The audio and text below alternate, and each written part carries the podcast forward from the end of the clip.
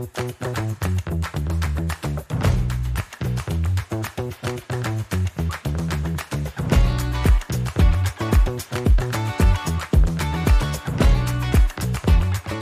Chris Caruso again, M6 Global, COO and uh, CTO.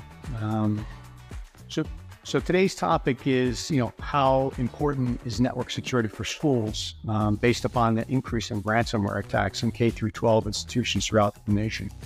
Um, it's incredibly important. Um, it's definitely an upward trend where schools are being targeted, and um, you know, some of the basics, uh, you know, in regards to securing the network are really important.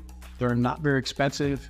Um, you know, the, the, first I could think of is, you know, from the outermost perimeter is authentication, right? Ensuring that folks that are on the network are supposed to be on the network. They're authorized to be on the network. So, you know, from, from the outer rim, I'm looking at something like, I, you know, uh, enabling multi-factor authentication. It's a radius button in uh, Google or um, Windows 365 systems that um, you know folks just have to provide a secondary ident, right? Other than a password, um, you know something you are, whether it's a biometric, um, facial recognition, to just ensure that the person that that's uh, you know on the network is is authorized to be there. Um, you know the second thing I think about are just update your patching, right? Make sure your software is patched appropriately and um, you know all the devices that are operating on the network are um, up to date in terms of their their firmware and software, right? That they're not vulnerable um, or vulnerabilities that exist that can you know lead to them being exploited.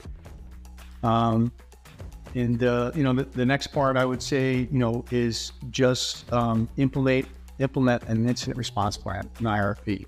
Um, I can't tell you to how many incident responses I've been to post event um, where folks just uh, either didn't have an IRP or uh, they had one that hadn't been tested and it didn't get implemented properly and time was lost, right? Valuable time. It, it's difficult enough to figure out if someone, an authorized uh, user, is, is on your system or network. Um, it's really crucial once you detect that unauthorized access to lock it down, right? Figure out where these folks gain entry um, ensure that they're off the network.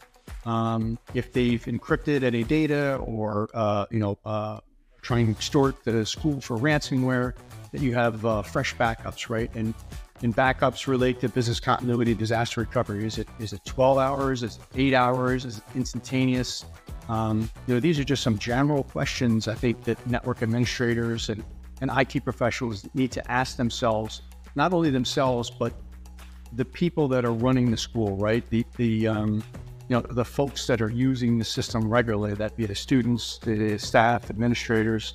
What do you need to to fully get back in the game and get back to the job of educating the children, right? Your I refer to those as your, your critical uh, areas, right? What are your your crown jewels? I've heard them referred to as well um, that you need to avoid a, uh, a critical um, interruption of services. Take care. Thanks.